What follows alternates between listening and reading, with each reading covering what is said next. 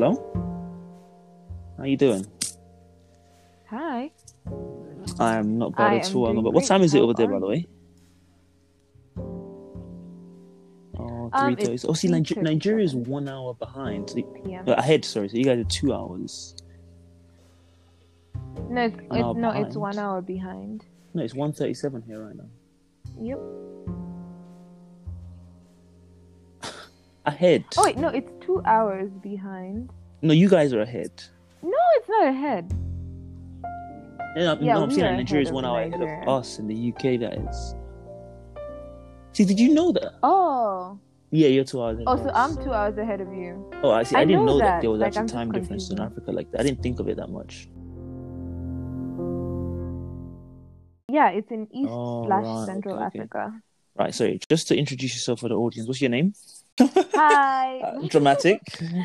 My name is Garnet Achieng. Yes, quite dramatic. My name is Garnet Achieng.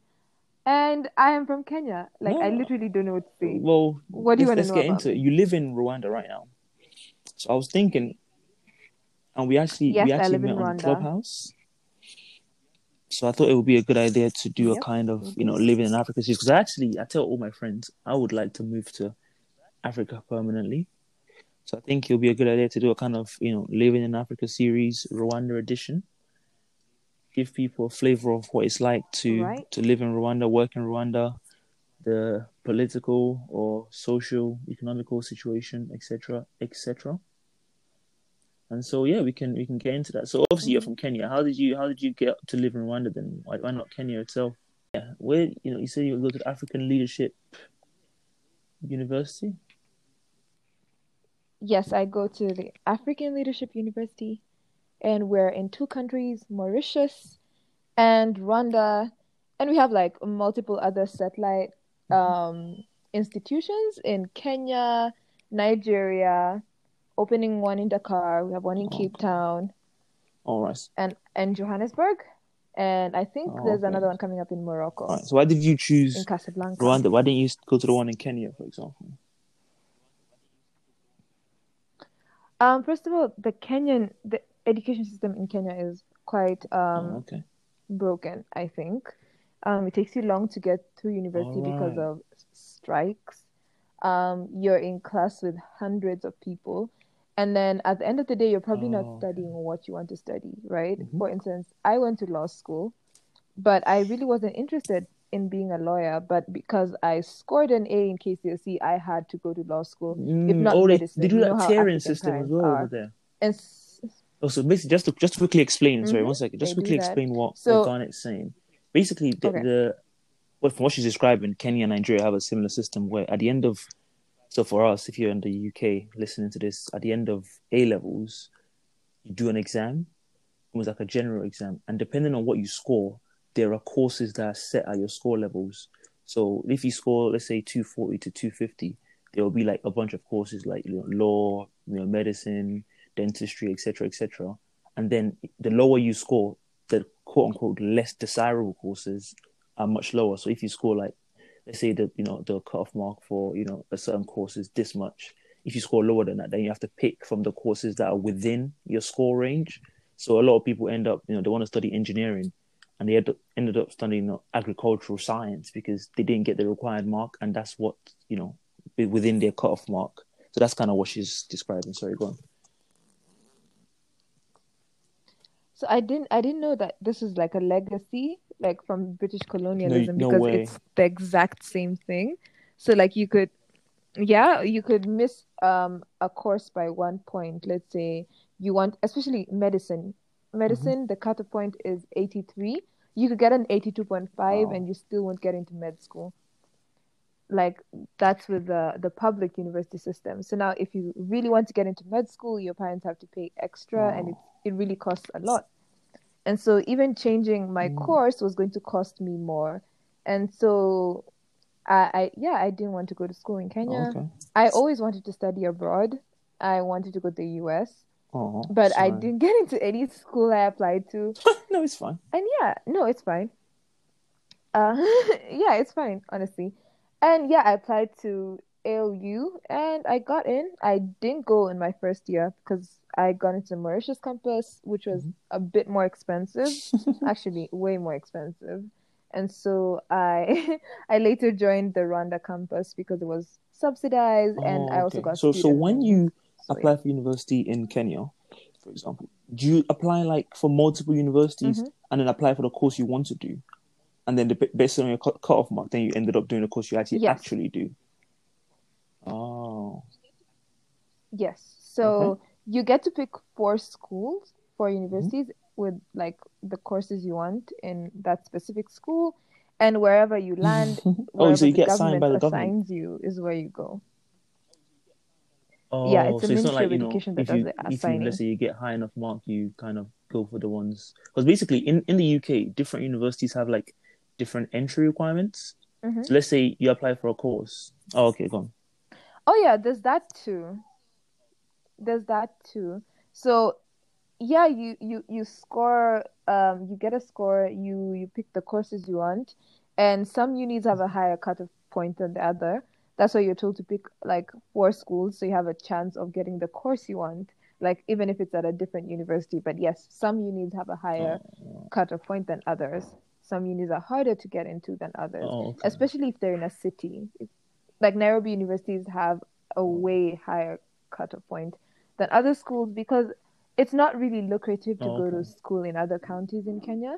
Because I hear about Nigerians going to school and like, oh, you're from Lagos, but you're going to school in, Mm, in the mm. north, you know? It wasn't really a thing for us. Like, even if you go to school in other counties, it's not as prestigious Mm. Yeah, I think Nigeria has, like, in a more of a scattering of what they call good universities. So my because my dad went to University of Lagos, which is kind Yes. of highly regarded, but I guess you don't really have to. You can still go to like up a few other Yeah. ones that I thought was pretty. Good. So let's say you get the you know your cutoff mark for both, let's say two unis out out of the four you apply for. How do you you know? So is that when Right. the government assigns you to one of them, or Yeah, you get assigned to oh, one. okay, You don't get and you have no appeal against the one you get assigned to? Just one school. Oh, I mean, you can Oh, okay, appeal, but it costs you money. It does cost you money. And and it's easier to change courses within a university. Like, say, for instance, the University of Nairobi has Mhm. campuses all over the country, and you can, let's say you get into University of Nairobi, the Mombasa campus, you can transfer to Oh. the Nairobi campus. Like once you get into Oh, the okay. school, it's easier to do the transfer within a university than it is to Oh, move right. from one uni- university to another. I, I, I don't know of any cases of people moving across universities. Otherwise, you just go to the university you want to attend, but then your parents pay for it because the government subsidizes the like university education for the people that they like. If you go to school, the government selects for you. You pay you pay way less. Like I remember my school fee was three hundred dollars Okay. a semester. But somebody who Mm-hmm. applies to the school directly for what we call a parallel program, like it's not subsidized by the government, would probably pay a a thousand three hundred dollars per semester. And that's for law school. For med school, it's about five thousand dollars per semester if you go on the parallel program. So it's really expensive to have Mm, mm, you mm. like to go for your own choice at a public university. so let's say you go to university that's like actually away from home. How is how how are your like living costs? How do you have to Mhm. do you get a loan for that, or do you have to pay for it out of pocket? Um, there are student loans in Kenya. We we call it we call it wait, I I, I can't remember what what it's called. Because I didn't apply for a student Ghana's parents are rich. Everyone. Yeah, there is a student part of loan. the upper middle class. No, they're not rich, but Yeah, it wasn't. yeah, well, when you're rich, it's school fee anyway. wasn't expensive in Kenya. anyway but yeah i can't remember i can't remember what it's called but you you can apply for a student loan and it it covers your school fee and your living costs but Oh, kenya is not as expensive as rwanda Okay. so that's one let's say you apply to a university now, and then after one year you're like, ah, okay, let, okay, you applied Mhm. for you know law. Obviously, you couldn't you couldn't get in because you didn't get the cutoff mark, Yeah. and then after that you're like, well, you know, I didn't get a cutoff mark, but I'm gonna, you know, I got into let's say ag- agricultural studies or whatever. But I want to try my hardest, and then next year I want to try and start Mhm. my law stuff. How would that go? How would you be able to? Would you be able to do that, or I mean, that that's that sounds like the American Yeah, system you where you want, can yeah. get into university and just change courses. Kenyan, yeah, the Kenyan one is very rigid, very British. You start with agriculture, you finish with agriculture. You start with law, you finish, unless you want to start no? You, you can your do that in in the UK as well. Like if you go yeah, to study something. I had friends. One of my friends, he went to study um, at a different university. He went to study um, mechanical engineering or something like that, or electrical or something, and then realized he didn't like. it. Well, yeah, he did have to start again, Mm-hmm. but then, he did, you know. So basically, he did an extra year. So then he did aerospace, is what he wanted to do. I mean, it's yeah, it's.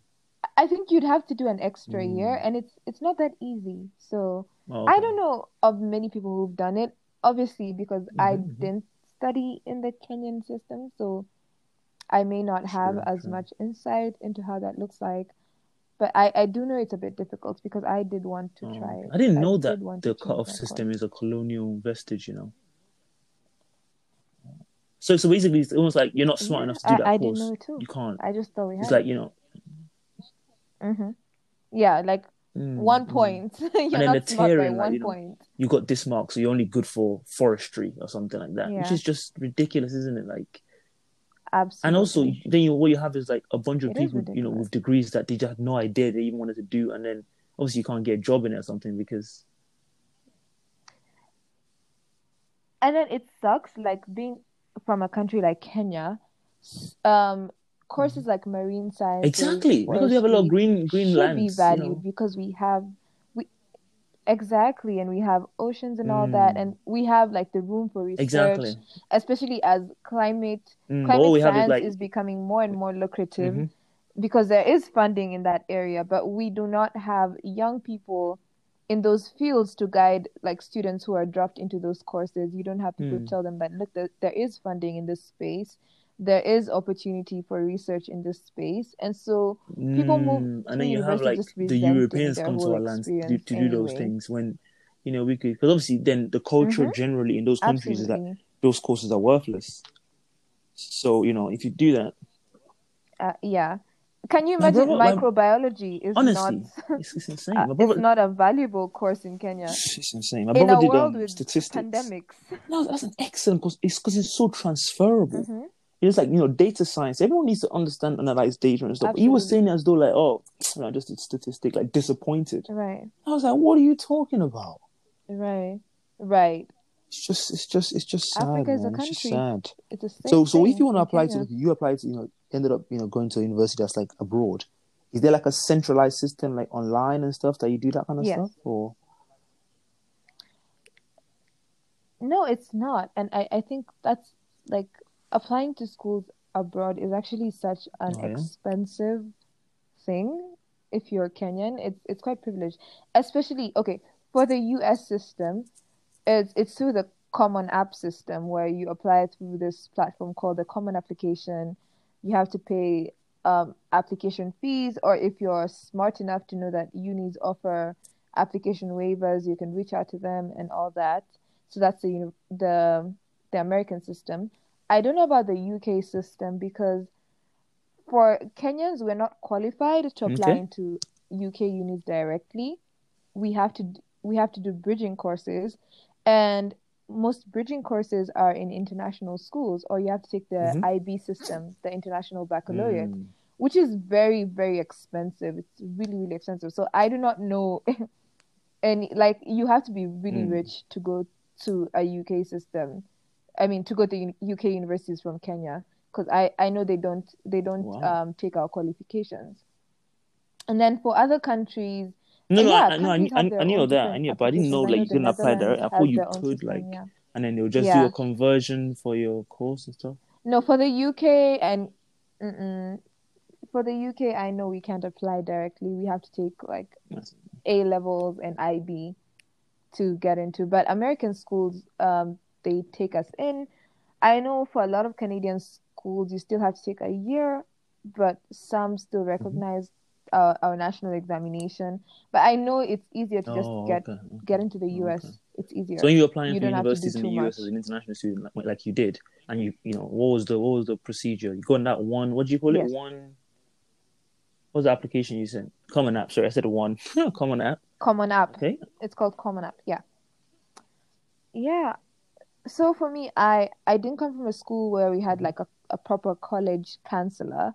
So I didn't know like how to apply or anything. I just did research and like my friends who had like college counselors who were guiding them through it would like give me tips on how to write the Mhm. um what's it called the personal statement um how to apply online and then the American embassy in Nairobi is open for for kids who want to apply to the American schools and how big is the embassy? books, you get an SAT waiver which means you it's really big. Yeah which means you get to do the SAT for free. But but again they only give you this if you if you Oh, okay. score a certain grade in KCSE it's not just any student who can like get it. Unless you're really passionate and you can like talk to the people at the it's mm. called Education USA office. Yeah it's at the embassy. If you can talk to them nicely they'll they'll give you a waiver but it's So just let you in, like you go to the embassy door, you just knock score. at the gate, and just let you in as a child. Like you know, didn't Yeah. like say like you have, an- have an appointment Yeah. or anything like that. yeah no they just let you Wow, in I'm surprised Actually- how easy that actually is. really interesting That could never happen here for, I- I- for sure. Even though Yeah. like the US and UK are like you know allies, I've seen it in Rwanda walk to the embassy and be like, oh, I want. I mean, I guess maybe that's because you know there it is much easier if you really wanted to study in America from here, so you wouldn't need to do that. But it is interesting that you know you can Yeah. actually do that. hmm I've seen it here too. I've seen the American Embassy here too offering um, room for students to like go ask Trying to steal our best and brightest, obviously. Program. I know it's in a lot of So I said they're trying to steal our best and brightest, obviously. as they should. It's it's it's not. You really can't do Nigerian much system is the within the way, Kenyan like, system just- anyway. I like literally I can't think of anyone I know yeah, that went to like, university in Nigeria that's now using their course in the field they actually studied in, which I guess is different because more, here you're having more of the same thing where a lot of people just study stuff and then you get a two one and just do a grad program. But it's Yeah. it's different because those jobs are there like that. Whereas in Nigeria, we actually have a need for those people with those degrees. It's just yeah, the job's not there, or because again, there's no centralized Right. system for jobs like that. It's almost just, oh, do you know someone? Whereas here you have like recruitment apps. You have, you know, like bro, when he was gonna get a job, hmm my my mom knew someone in Abuja. I just asked him to like go and meet them, and then Mm-hmm. you know like that person just kind of basically asked around for him in Abuja around the people she knew like her connects and stuff.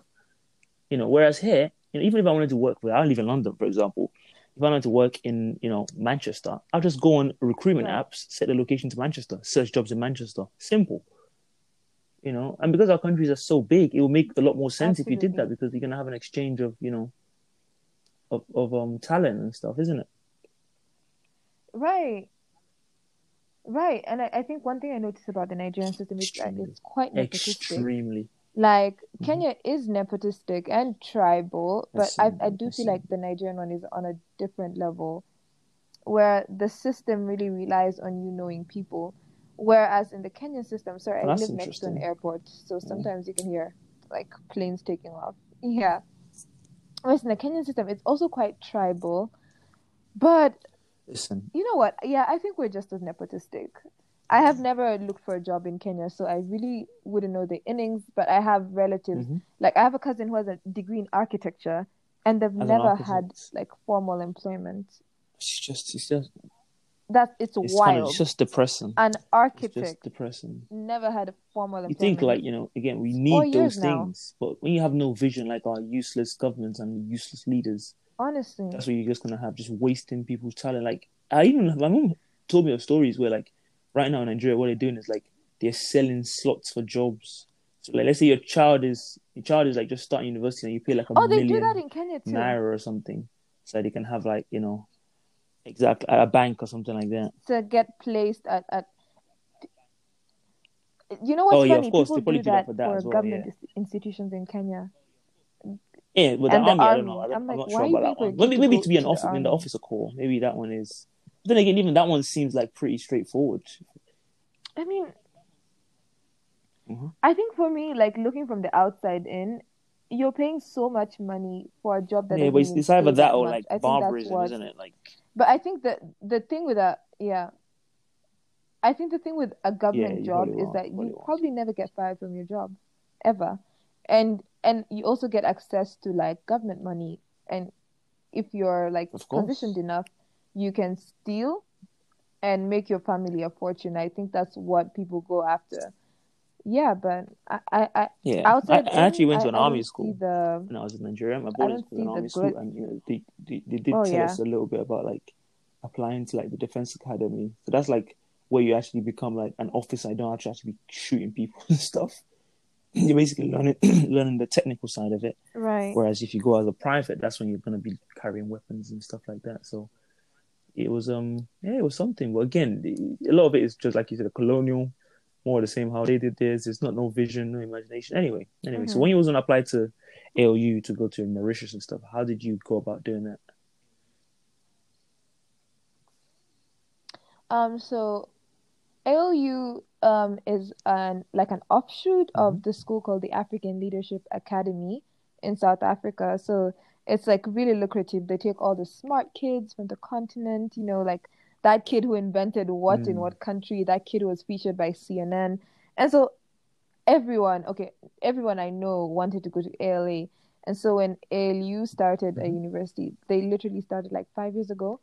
Um, yeah, I heard of it and I was like, you know what, let me just apply. I wasn't even sold on the idea of studying in a school called li- like in a Oh, university in. Africa. I wasn't I wasn't open to it. And mind you, this was Mauritius. Like Mauritius is another level.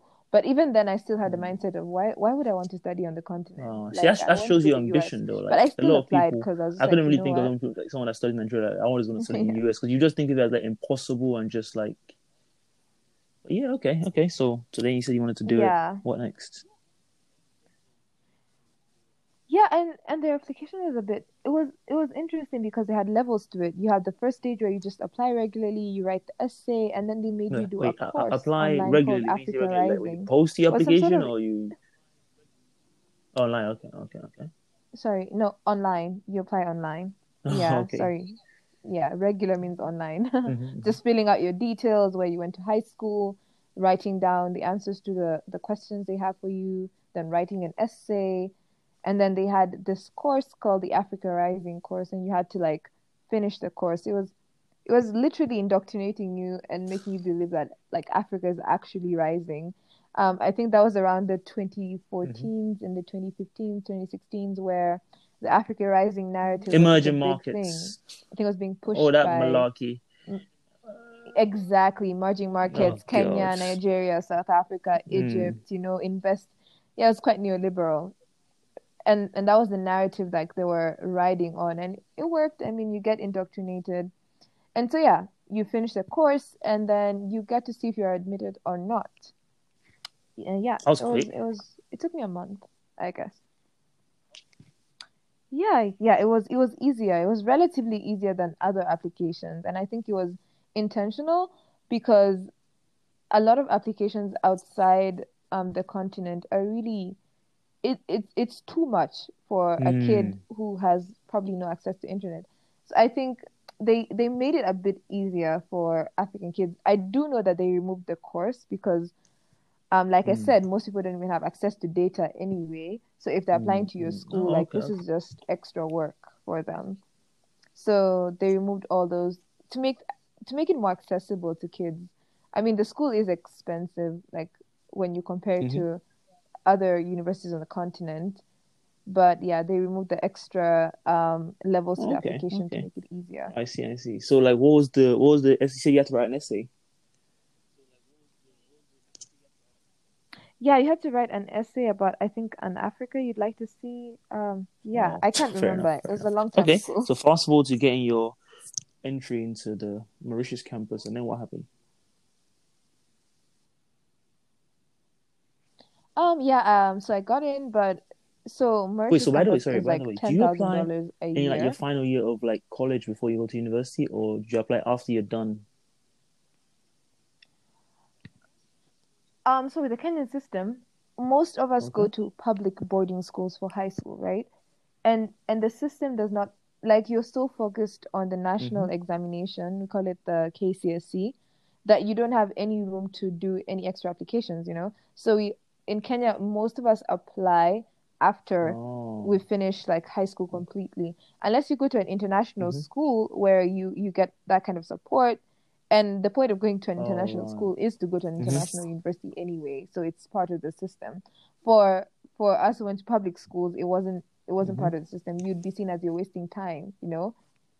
KCSE is for you to get into a Kenyan university. Why are you wasting time on things you can't achieve? Because a lot of us didn't even No, honestly, honestly. So that's why when you said like you were pretty intense, and I was like, wow, that speaks to like you know a very not not privileged, but a bit privileged because you know average people wouldn't think that. Average people wouldn't think to you know Yeah, I like you know when I was growing too. up in Nigeria. Yeah. Okay, to be fair, my dad came here Yeah, quite early on, so I did kind of think maybe it would be possible. But I never even it never even occurred Yeah. to me like you know one can just simply go on the internet. To be fair, again, that was older times, so the internet we didn't have that much internet stuff like that. So it didn't occur to me I want to Yeah. just go online and just say I want to apply to the university, etc. etc. But you know, that's amazing. Okay, so now you got the Mauritius place. You realize it was what ten thousand dollars? You said.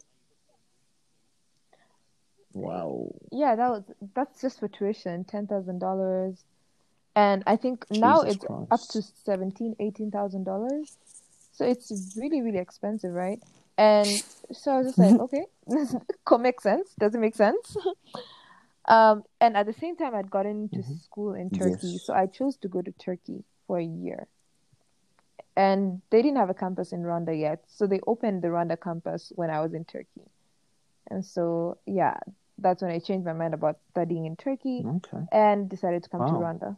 Turkey. That's a very charmed experience. Well, I wasn't like no. Again, it sounds like something Charmed, like you know, what a word. if you were like you know just a regular kid growing up in Africa, and someone was saying like, oh, you're gonna in your future, I see you getting a chance to Yeah. to study in Turkey, because even traveling around Africa is not something maybe more like again you're you're you're not exactly like you know poor, so yeah, maybe more not. in the you know the you know more people that can afford it more. Let's let's, let's put it that way. They actually you know envision themselves doing Right. that. Even my brother, he's like you know he's not doing that badly, and he hasn't really traveled you know to other African countries stuff like that because it's just like you don't really think of it much, you know. But you know, I respect your vision that you actually were out there like that. You know? I think, I think, no, I get that. And on the point of traveling So- across Africa, it's not even a thing, you know. I think I only got like, I only got my mind open to it after coming to my school because I go to Mhm. school with like people from all over the continent. And it was the first time I had interacted with like other Africans, Mhm. Ivorians, Mozambicans, you know. It, it, it's so wild sometimes being on campus and you're like, wait, there are actually like 45 African nationalities on this campus right now That as we speak. I, I do think we have the most diverse student body on the continent. I could actually claim that. Like, I think we're more diverse than UCT or anything. Oh, okay, okay. University of Cape Town, right?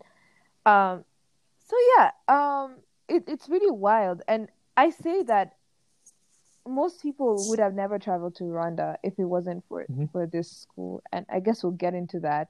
But just sitting and talking to people of other African nationalities and realizing that there's actually a world on the continent and not like there's so many places you can Mm. you can visit on the continent and have so much fun and just enjoy. But then also think about Yeah. the expensive True, air true. travel fees, the visa fees, the fact that you probably can't even access Fine, yeah, you have to actually physically go to the place. because they're not yeah. online. I mean, that's it's that's amazing though. Like, imagine like you know sitting there, you know, or you know meeting people that are just literally you know your fellow Africans all over the campus. That just sounds like a like an exciting experience Yeah. generally. I, must say that's one of the things that's really It's really good about the. UK. Like It's very exciting. my college, yeah, my college I went to for sixth form, they probably had Yeah, easily 200 nationalities. Easily. It's just people from, in fact, I Yeah. have friends, you know, from, you know, everywhere, you know. And like, your secondary school is the same. And I think that's actually so amazing. Right. Like, you know, we probably don't realize it in the UK how nice it is that, you know, you're in a class and you have like 25 nationalities in your, in your class, just in one class alone. and I think I think the big difference about like Mhm. my school is that say if I went to school in the US, I'd meet Mhm. like um a lot of Nigerians. We are- we are yeah, because. Nigerians are many. But I mean like one Congolese person, yeah, or like three Kenyans. But here you're meeting No. 16 different Mm. people from the Mhm. DRC, 20 different people from Senegal. So it's not like Oh, one person that- becomes that's- the that- that's- expert that's for really the country. well, There's so many That's really, diverse really people good. from a specific yeah, so it's it's it's much more concentrated than if I went to an American school because it would be like, okay, there's that one person Mm, from, mm. you know, this country, one person from this So country. like, because obviously you, have like, like different ethnic groups within those countries so as well. big. Like so I think that's a chance to find out more about exactly, exactly. See, Yeah, that's the thing because when I yeah, when I met so you on much more. That was very exciting to me. The idea of like you know thinking about you Yeah. know what you know what's going on in Africa in terms of just getting from an African perspective. Again, I'm African and I don't really know apart from people that I know from Nigeria. I don't think I really know anyone like that. That's you know from Right. you know another different African country, which is kind of crazy. Like that that living there, that is not that you know that here, Right. you know. So that was a very exciting experience. Like, oh, let, let me try and pick a brain about you know what's happening, what's going on, you know, because you know it is a very different experience. If I was in Nigeria, that would you know the chances of us meeting, depending on again how my life turned out, would be pretty pretty low, wouldn't it? Honestly, and I didn't think I would ever be planning to go to Lagos, but here I Mm. am. It's because of the people I met at school. I want to go Mm. to Cote d'Ivoire. I'm planning to go to Botswana. These are things I never really okay. So tell me more about. about the university. So after you um you got in, you realized Mauritius was too expensive. How did you make the switch to the Rwandan campus then? Yeah.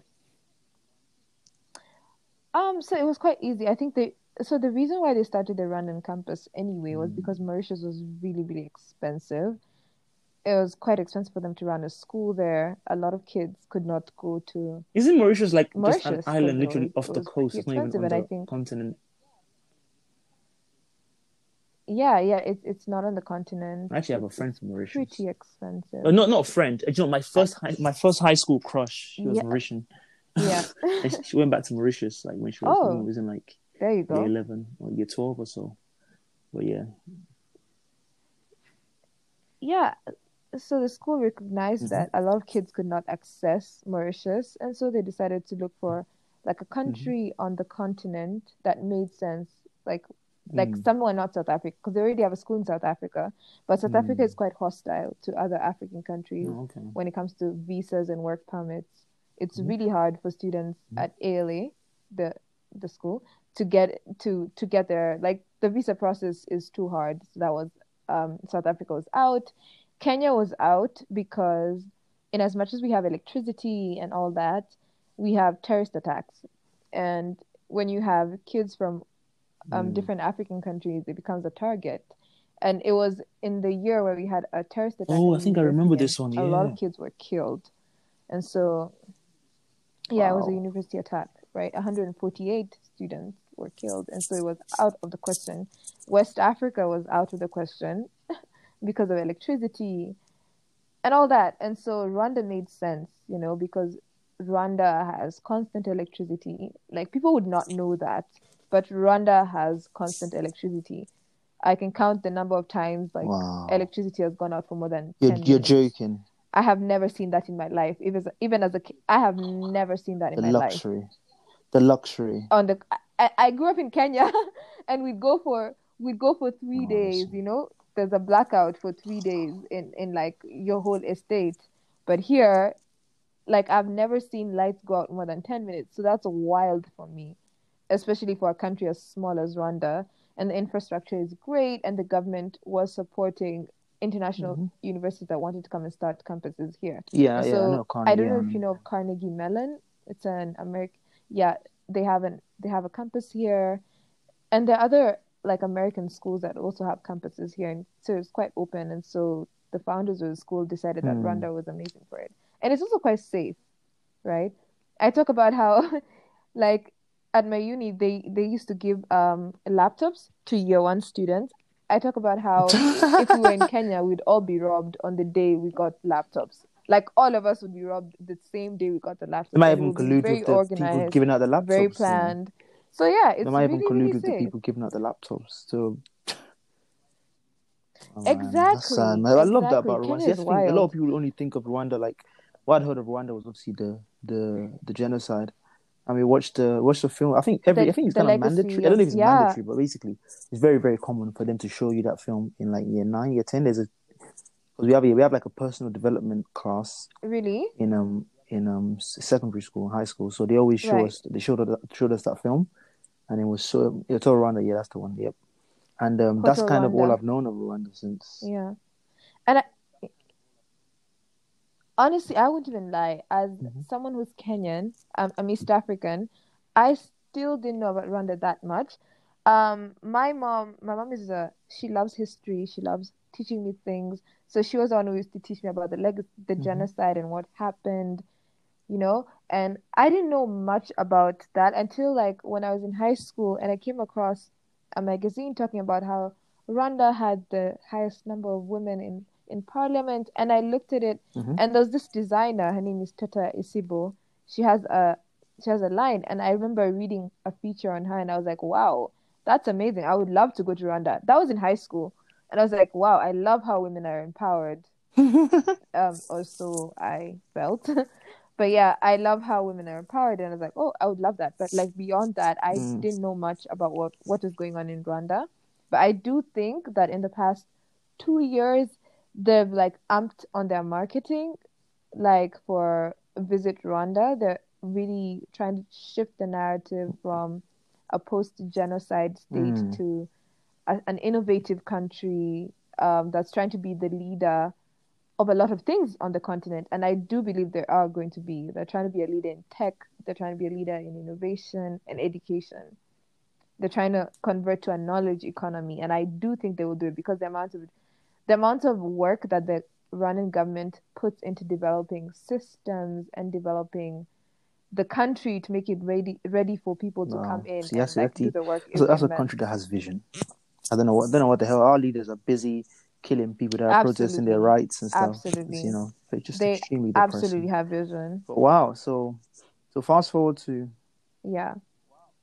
So it makes it, it a sounds like it sounds like I mean even just the electricity standpoint. I guess when you live here, you kind of take for granted, but like stuff like you know Yeah. designing systems. You know, let's say for example, like you know here you go to the hospital, exactly. the fact that you know they can just give them your NHS number, National Health Service number, and through that they can find out all you know all the any time Right. you've ever been in a hospital, any treatment you've ever had, any pre-existing conditions, any allergies, any etc. etc. Right. You know, but if you haven't got the system, you haven't got electricity. How do you keep the computers on to do that? But if you haven't even got electricity, how do you actually set up a system like that? Again, just no vision, and it's just profoundly depressing. But yeah, anyway, Right. anyway, go on. So after you decided to switch to Rwanda. And then you, how did you now make the journey? Did you fly? Did you actually? How else did you get there? You walked. Yeah. no, I walked. Is that why you're so skinny? Yeah, I walked. I walked from Turkey, and of course, you just had to. anyway, I so um I did tell you, but I'm gonna say it again. I didn't tell my parents that I was naughty, changing naughty. schools again. Yes, yeah, I didn't tell them I was moving from Turkey to Rwanda because I I was scared. Mm-hmm. Obviously, it's it's a huge change to make. Um, first of all, I don't think my parents would have agreed to the idea of me going to Rwanda because, you know, Kenya has this. We have this mindset that we're like the best country in East Africa. So Mm, why are you moving yeah. from Kenya to go to study in Rwanda? Like, what? Like, Mm-hmm. what's wrong with you? So I didn't want to deal with that. I also just didn't want to tell them. I was moving from Mhm. a full scholarship with a stipend to just having my tuition paid. You know, there was no way I was going to tell them that. There was no way I was going to like, be like, okay, mom, you, Mm. you guys have to now start giving me money again. So what I did, I just got a ticket from. it's wild, actually. I got a ticket from um, Ankara. Mhm. I lived in Ankara. It's the capital of Turkey. Ankara to Nairobi, and then I got a ticket from Nairobi, a bus ticket from Nairobi to Kigali. It was a wildest Nairobi to Kigali? How many I will never that? make it again because Huh? it was 24 hours. Oh my 24 god. Hours on a bus across Kenya Uganda, like, just and into Rwanda. It was wild. I would never do that Wow. again. Did you enjoy it though? Seeing the sight, it sounds like you if you put like a bit of background music never- to it, and you see the side, see the elephants walking majestically. Um, I don't know. You're going through, you know, East Africa, What? innit? The wildlife and things. put some, first some of all, music to what it. put some music to exactly see some elephants. elephants? put some. Okay, Mhm. so context to that for the elephants part, um, when you're traveling from Mhm. Kenya to Uganda to Rwanda, you don't travel Obviously. through the the parks, right? So like if Mhm. you're traveling from Kenya to Mombasa, you you would see lions along the way if you're traveling by via train. You you'd see the lions and elephants and all that. But in Uganda, no, I've been to Western Uganda. Yeah, no, it's not on the way. So on the there's nothing along the way. Probably through Kenya. No, sorry. You could actually you, you could actually see zebras and buffaloes as you're traveling through Kenya Oh, into okay. Uganda, but you You wouldn't never seen an elephant in your life? I've never seen an elephant. No, I've seen an elephant in my life, but I've never Oh, seen an elephant on that route. I've seen zebras, I've seen gazelles, I've seen buffaloes.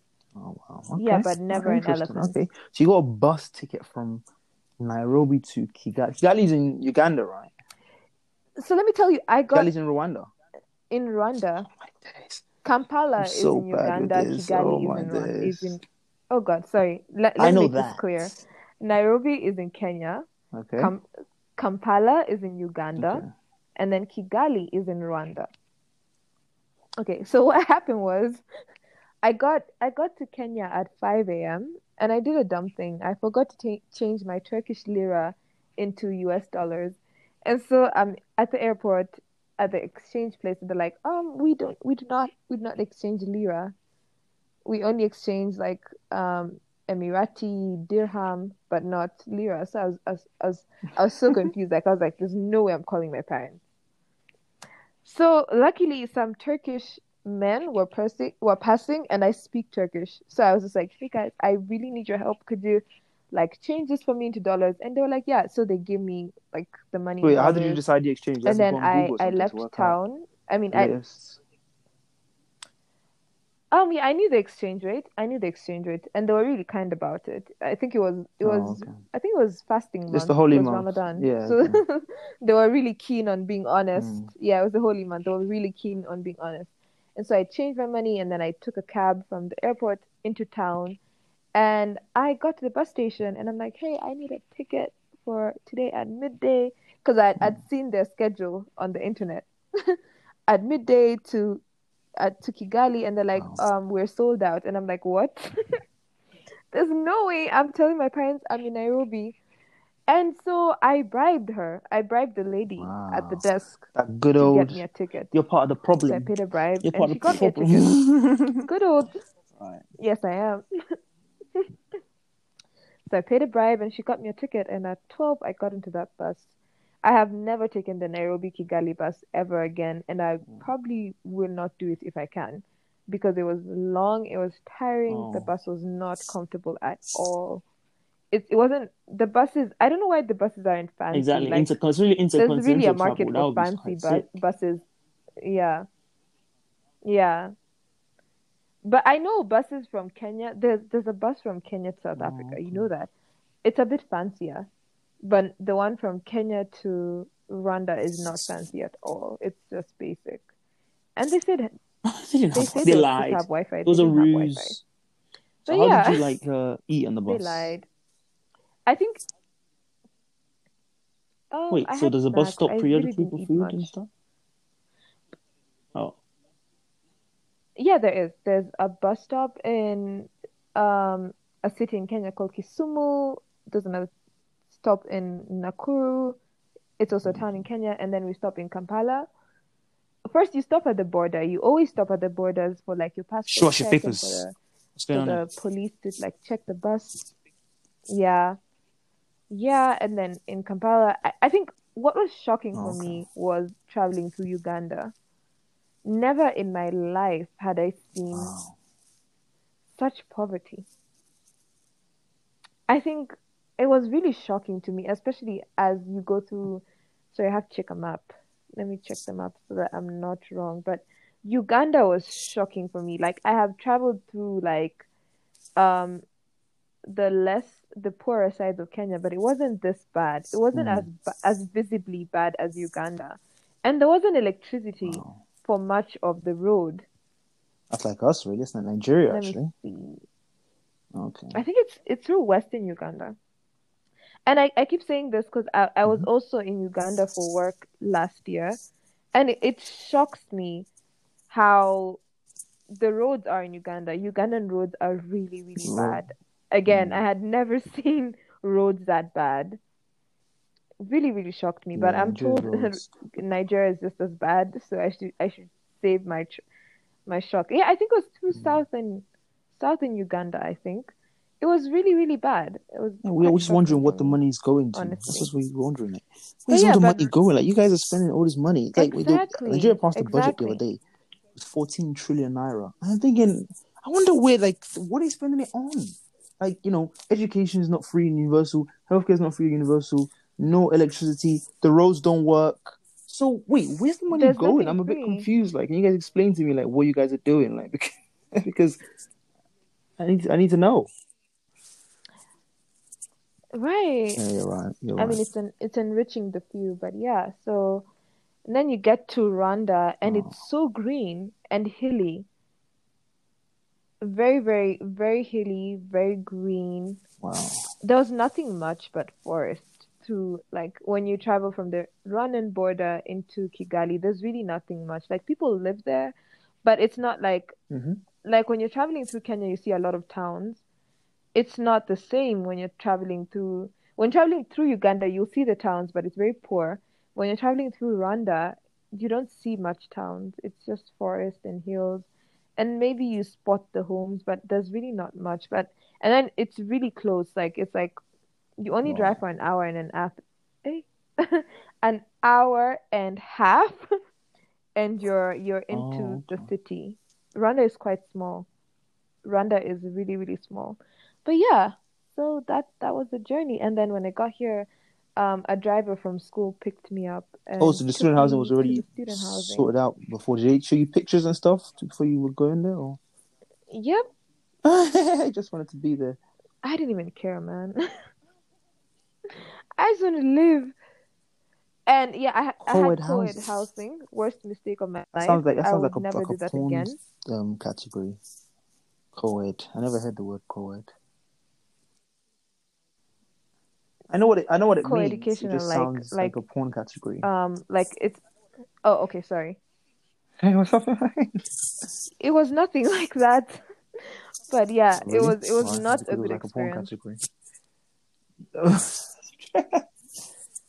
No, not really. Living with living with living with Oh, yeah, African men is a not bit- a good like, experience. Anecdotal story that proves it, shows that.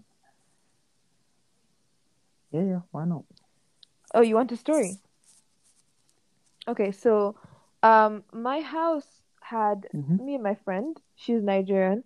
We were the only girls in a house with I think eight boys. And they'd been yeah, they'd been living there for a while. And so we Oh. get there and the fridge has mold. The the kitchen, you don't even know the last time it was cleaned. And we we were to live with these boys. Like we had a really big fight on our first week Oh, of living Do you know, there. it's- it's- a lot of unit accommodation in this country is like rough. that as well. Like It was rough. when you live with people, it's just people just think this is my my, my, my friends. But th- when I went to see him at university, I- his this was house, just- I just don't understand how people live like that. Like, and it's very very common. Like, there's literally nowhere to put, put anything down in the kitchen because it's just pizza boxes and plates and mold in the pot that they even get rid of. It's just the whole thing is just just weird. But I'm telling you, it's not unique to African men. I'll tell you that. Not at all. Not in university here. That is a very oh, very Really? common experience. Very common. So how did you how did you release I- yourself from the shackles of that? I would never do that again. No, I stayed there for a year. I just changed houses, but it Oh. was still the same, even in the other house. African I don't men, think. they don't clean for shit. hey, They can cook, but oh, they oh, don't clean. That's sad. That's sad. But yeah, it was really interesting to me because the people who lived with East African boys had it easier Oh, than we who lived with the West African boys. So that was that right, was- right. that was Interesting, interesting. interesting So you know, you discovery. started going to you know to university. How was your course structured then? So like you know, Huh. the comparison of like uh, you know Oh, wait. um, going in to, like you know campus learning or like you know virtual learn- not virtual but maybe like you know Mm. self reading and stuff. How much do you actually have to be there? Um, so with the Rwandan education system, you have to have 90% attendance. So, like, if you compare ALU in Mauritius, early in Mauritius, they don't mandate classes. Like, okay, you can come if you want, because they they really like the ALU Mhm. system was to revolutionize Mm. education. So they were like, okay, if you don't want to come to class, sure, as long Mm. as you're doing something with your time. It was it was very modern. But then when you come to Rwanda, Wow. the law says that you have to be in class 90% of the time. Like Mhm. there's a 90% attendance um, rule. Yeah, requirement, right? And so we had to come to class anyway. But the like ALU education is like different from like regular uni, I think.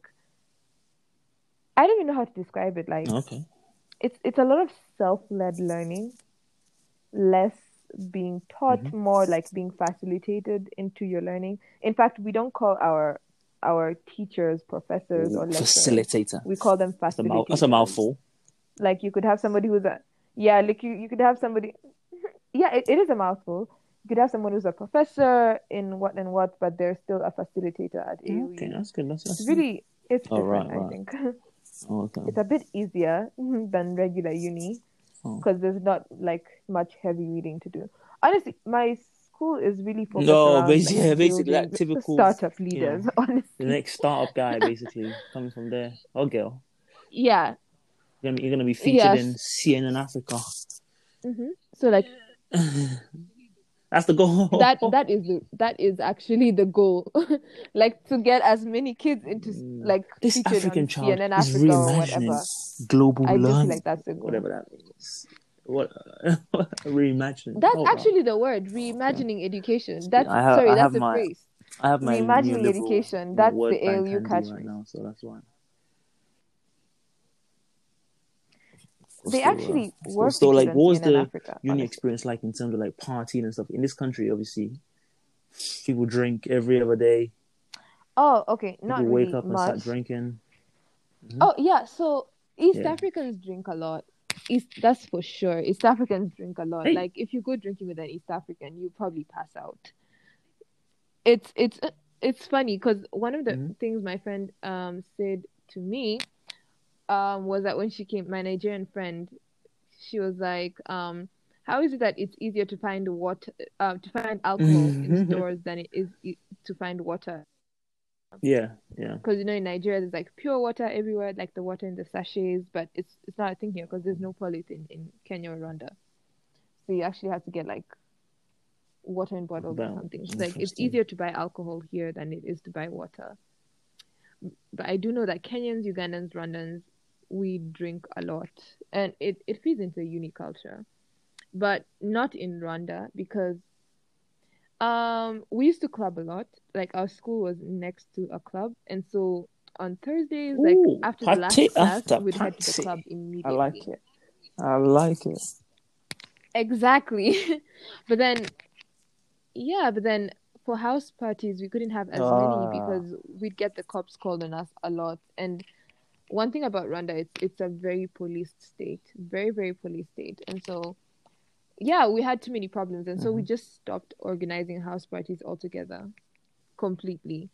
And especially And this year, since there's been like curfews and everything. That just just a yeah, small ab- matter yeah, of a, we, a oh, global that pandemic. too. yeah, you know, but yeah, we, we haven't really had as many parties. So I wouldn't say Rwanda is the best country if you want like the the mix of a student life and a Oh, party right, it's quite serious. very academic. I think you just said Uganda instead of Rwanda there. yeah, very serious. Are you sure? That's for me. Rwanda. That's for me. make that mistake. That's for you. Alright, okay. You're the then. heathen interesting, here. Interesting. Okay, then that sounds good. That sounds- So after you finish university, how did you like secure a grad job? Do they have like recruitment apps and things like that, or how do you apply for jobs?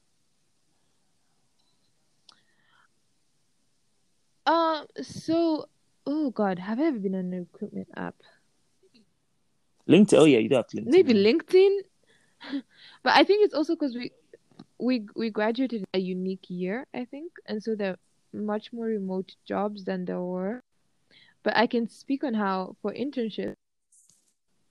So my school is really Mhm. helpful with like career, unlike other African schools. So we, Oh, we even have a portal for for jobs for That's people amazing. hiring students from my school. So I have been yeah. So I would say like going to my school it's quite a privileged experience because the job search is a bit different. Like you get a lot Mhm. of help along the way. And like say if I went to University of Nairobi where I would have to do a lot more. And like we're even taught like how do you how do you game the application tracking systems because they they sift out Mm. resumes. So how do you game the system? And so a lot of people get jobs online, but we do get help on how to get those jobs anyway. Um within the country Oh, it's it's a lot of referrals honestly. And yeah, so the ALU community is really big on Mhm. sharing opportunities with each other. So honestly, I I, I don't actively look through LinkedIn. I, I go to the student portal if I want to if, if I'm looking for a job. Wait, so you can still do that now? Before I even think of, like, going on an graduate every year. application app. Or... Yeah. When you graduate, and I just graduated, but like when you graduate, it's even better. Like you, there's this um Okay. thing called the room where all the opportunities are posted there. Like if you want to network with people, you get to do so. And I think so with the Mhm. African Leadership Academy in South Africa, they already have like a like a system. It's called the African Leadership Network, where it's a portal with jobs from all over the world, and you just apply to whatever job you want, and you get your resume viewed just because you are an Oh. alumni of that school. And now, since ALU is a new school, we're trying to have the same thing, and we already have like a platform called the Room, where you get access to opportunities. So honestly, I am very privileged when it comes to the the job market um search. I just I tend not to use it. I Mhm. tend to reach out to people I want to work with. Also, mostly because Mm. I've been empowered by the kind of school I went to.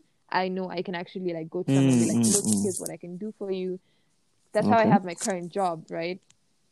Because I, I wanted I wanted to get into a specific field, and I saw that there was a gap in me. Like I, I can apply to a job in the field I want to get into online, and so I, I just reached out to somebody who owns an NGO and said, hey, and, and I would like to join your company like for a short time. And she said there are no vacancies, and she told me send me your resume. And when I sent her my resume, she didn't even interview me. She just gave me a fellowship. And honestly, I do Mm. believe it's because I went to the kind of school I went to. Um, even last year, I didn't have to look for an internship. I just said I wanted to have research experience. And when the career dev manager, career development manager, came across a job, he just connected me and I did the interview. And I got the job, and I was Wow. flued out to All Uganda. expense I don't know any kids being flued That's out amazing. Yes I, I got flued out and i got to do like really good research like it's i did i did work that i would have never gotten to do if i Mhm. went to like a regular school in kenya i don't know any kids being flown out in kenya so i i'm very privileged when it comes to the So that means like it, it's like people in the UK come, you know, especially get, on you the know, trying, you know, continent relocate to Rwanda or something, get a job. This kind of opportunities that awaits them. Oh, have you got? yeah if you if you go to my school yeah if you go to my school no because because the the the, Oh, okay. opportunities So like, are so it- it's someone like, school right oh, okay. So if someone just came and wanted to get a job, how would you do it otherwise? yes I don't know honestly. I, I, I can't even lie. I, I don't know because I've never had to Oh, okay, look for a job in that way. Maybe probably LinkedIn and those other type of. Yeah, definitely LinkedIn. But but honestly, the job market Oh. on the continent is very rigged. Like even applying to something online is you're wasting your a bad idea. Mm, mm, mm. It's mostly networking. Yeah, it's mostly networking because I like I know in Kenya a lot of jobs that are advertised for in the newspaper or online are already filled. They just do it because the law Mm. says you have to advertise it online. but somebody already got the job you there, because they know someone at the office. So exactly. So I know the job market is rigged. So it's it's really hard. I feel like networking gets you across better. Like getting into a space and telling people about yourself and selling yourself like personally or yeah like the personal connection is really needed No, that makes. you you know want what? a Yeah, uh, my my company they're obviously quite global, so I'm gonna I'm trying to make a point of it to like right. follow people for like you know th- that are in like different countries and the company. So like when I when I get to that stage, I just started. Right. So those opportunities aren't available right now, but probably by my second year and stuff, Yeah. it would be. And so I'll just be able to message. Let's say like you know I'm following like you know a manager or a partner or something. I'll just be able to message them and be like, oh, you know, like oh, I can see Right. like you know, you guys working on anything like you know, I'll, it can be useful for me to like come and just do for you know a few months stuff like that. And I think that's probably how it will go. Because then once I tell him that, Absolutely. then he'll try and you know facilitate on his end to try and get basically try and get me in. And I think the the company would really like that. But from what I was told as well, you really have to go and get it. Like you know, And Absolutely. And I do think African kids have a bit more, you have a bit more leverage when you're looking for a job outside the continent, right? Because these people don't know you. You Mm, literally just have to show them what you can do. And like the people who know you, where it has to be, oh, you're not from my tribe, you're not from my social class, you're not from this, this, this. So I do know kids from my school getting jobs at Facebook, at Bank of America, because they work through LinkedIn, they work through their LinkedIn connections. So LinkedIn is actually really powerful, especially as an African kid, because you do not need intermediaries when you're looking for jobs outside the continent as much as you do when you're looking for them on the continent. But again, for you to have access to such kind of information, you already have to come from such a privileged background to think that, Mm. oh my God, I can actually get a Facebook job if I if I if I put my mind to exactly. it. No, You know? no, no, that makes sense. That makes sense. Yeah, that's the that's the key thing. And I think to be fair, it is a bit of a, you know, almost nepotistic, but to be like, because because I I I you know I am doing you know Yes. uh, a UK qualification and stuff like that, I would have you know a good advantage where you know they would actually desire me in that way. So, you know, Right. Oh, that's something in the job market. Just just to just to talk about that. Like I know the companies like consulting firms who like if you're an African kid, you have to have like an Ivy League Mm. degree for them to even accept you, you know? So like I go to ALU, but these firms will still not look at my resume, yeah, even if I'm as good as that Harvard kid, just because somebody else went to Harvard. So recruitment is very, very wow, recruitment is hard, man. So you just have to talk to these people personally because they would always prefer like people look like them. People went to Mm. Ivy League schools, people went to school in the US. You know, they would hire a white kid over you to do consulting on an African country. Like, what do you? exactly. Because you don't even know much about it if you're from you know coming from a Europe from a European or America. You know, they you don't know Yeah, about the lay of the land and stuff like that. So, and that that's not even the African kids. We're talking about white kids from America coming to work No, listen, on consulting listen, projects. that's what you find when you start doing this job. Like, with my job, I've been doing it for you know about four months now, and you realize that yeah, the whole myth that oh my god, you know the reason why these white collar people get paid more is because they do more work. It's such such a lie. It's such a lie. Like lie. It's all a the stuff we actually do as It's a, a lie. accounting firm, we don't actually do it. All the stuff is done by other people or software. Yeah, So like we have a branch in Right. like in India, right. and they're the ones like so. Let's say we want to give tax advice. They're the ones that look look over the company's accounts. We don't even do that. Right. Right, and I think I think this is what put me off working in development. Um, so like the development industry on the continent is like really Mm. huge, right? Because you have many problems, right? But then you look at a consulting firm and the amount of money that they're getting versus the amount of It's a money racket- actually it's a going into the racket- it's a project, and you're racketeering like, operation. What bureaucracy is this? It, it's it's a joke, right? And you're being paid, Mm. say what, eight hundred dollars a month, but you're seeing how- so much yeah. money going out, and and the Yeah, and the yeah, partners and the associates are making so They- much more yeah, money. They, they, they actually told you're us, the one doing all the work. a month ago, Uh-uh. they told us how much they charge clients for our time. Bearing in mind, I just started this job and I don't have any Yeah, qualifications. I- just a guy, you know, wild. just and they have me doing like, you know, I haven't even done a spreadsheet. Just have me like, in fact, one of the projects I did a few last time was probably to like edit uh, a PowerPoint and just change up the numbers on there because basically it was presented for 20, 2019. I was now in the new year 2020. So my, my manager told me go through it and just order everywhere it says 2019, put 2020 there. And I that was billable hours. And they charged the client like three hundred pounds And an they hour charge- for that kind of And work. you know what's it's it's wild, I think, for me, especially okay, I feel like there's a difference if I'm working for a consulting company that does like corporate gigs. But if I'm working for a consulting consulting company saying they're working in social Mm-hmm. impact, working to end poverty, you know, working to it's different. I I feel Mm. I feel like I'm cheating. Yeah, yeah because I, I so much of it is going towards the overhead I and guess. just you know making money, and like a tiny crumb of it go Exactly. towards the- actual work. Yeah, yeah, true. the actual work.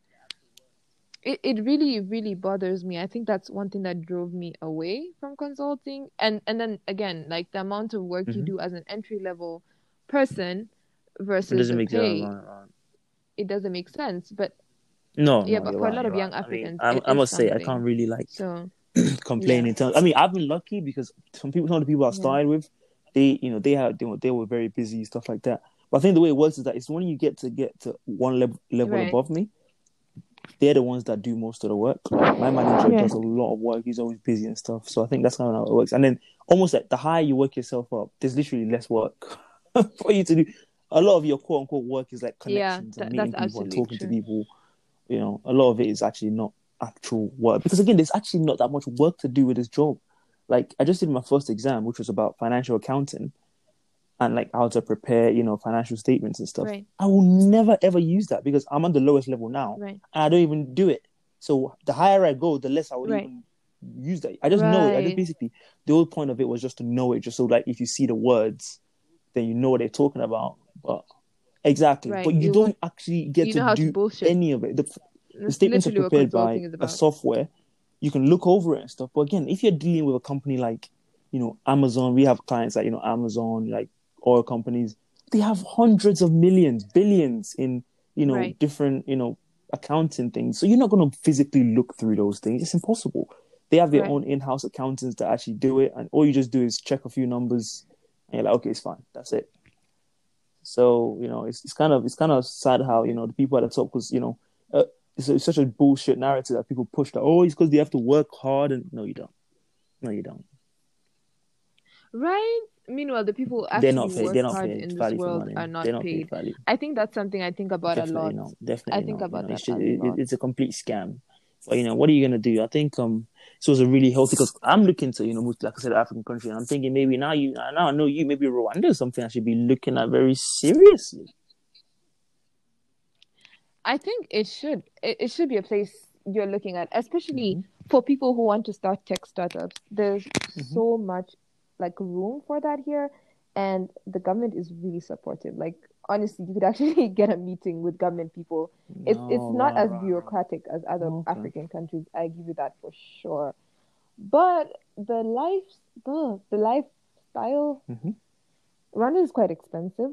That's that's something. Rent Oh, is okay. higher than what I would pay in Kenya. Like I often joke about the amount of rent I pay in Rwanda. I, I have never paid. But you- but you said it is, like, better in terms of, like, you know, have never. Other stuff, isn't it? That's why it's kind of value for money in totality. Yeah, and it's also it's also Mhm. yeah, it's also quite dull. Mhm. You know, if you're Kenyan or Nigerian, it's it's not the scene Oh, for you to like enjoy. It's it's more like come work, Hmm. live a quiet life, smash your goals, but go enjoy your money somewhere else. Like Mm, carry mm. your money and go have fun somewhere else.